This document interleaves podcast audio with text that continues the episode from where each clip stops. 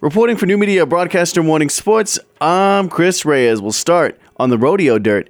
As an array of spring and summer sports activities look to find their way into an uncertain future, amid the current situation, one organization is looking to maintain a sense of normalcy. The Little Rockies Barrel Racing Association is looking forward to what they hope is a full schedule of events, and spokeswoman Jenna Kitson says they're getting all in order for the season. We're just going to keep in contact with uh, health departments, with Blaine County, Phillips County, and possibly Hill County. And we have our schedule set, and we still plan on having barrel racings and keeping in with their restrictions for our barrel race this summer.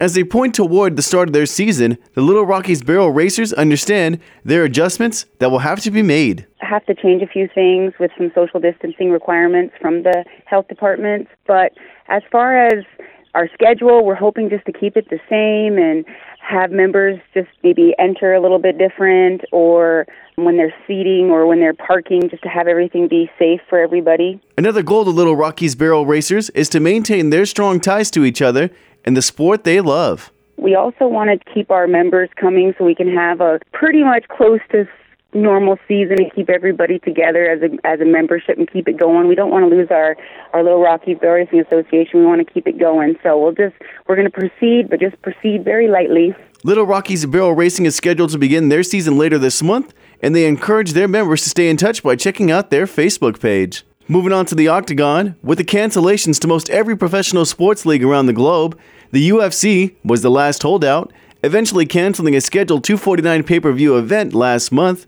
That changed with the redone UFC 249 pay per view card May 9th and a Fight Night Wednesday, May 13th, featuring former light wrestler and four time Montana State champion Hunter Azure. Azure, 8 0 as a professional, will face off with veteran of the organization Brian Kelleher, who's 20 and 10 in the 135 bantamweight division. The fight will come your way via the ESPN Plus app from Jacksonville, Florida, Wednesday, May 13th. The fight card will be headlined by light heavyweights Anthony Smith and Glover Teixeira. Stay tuned to New Media Broadcasters for Fight Night 171 results and more with Hunter Azure. Reporting for New Media Broadcaster Morning Sports, I'm Chris Reyes.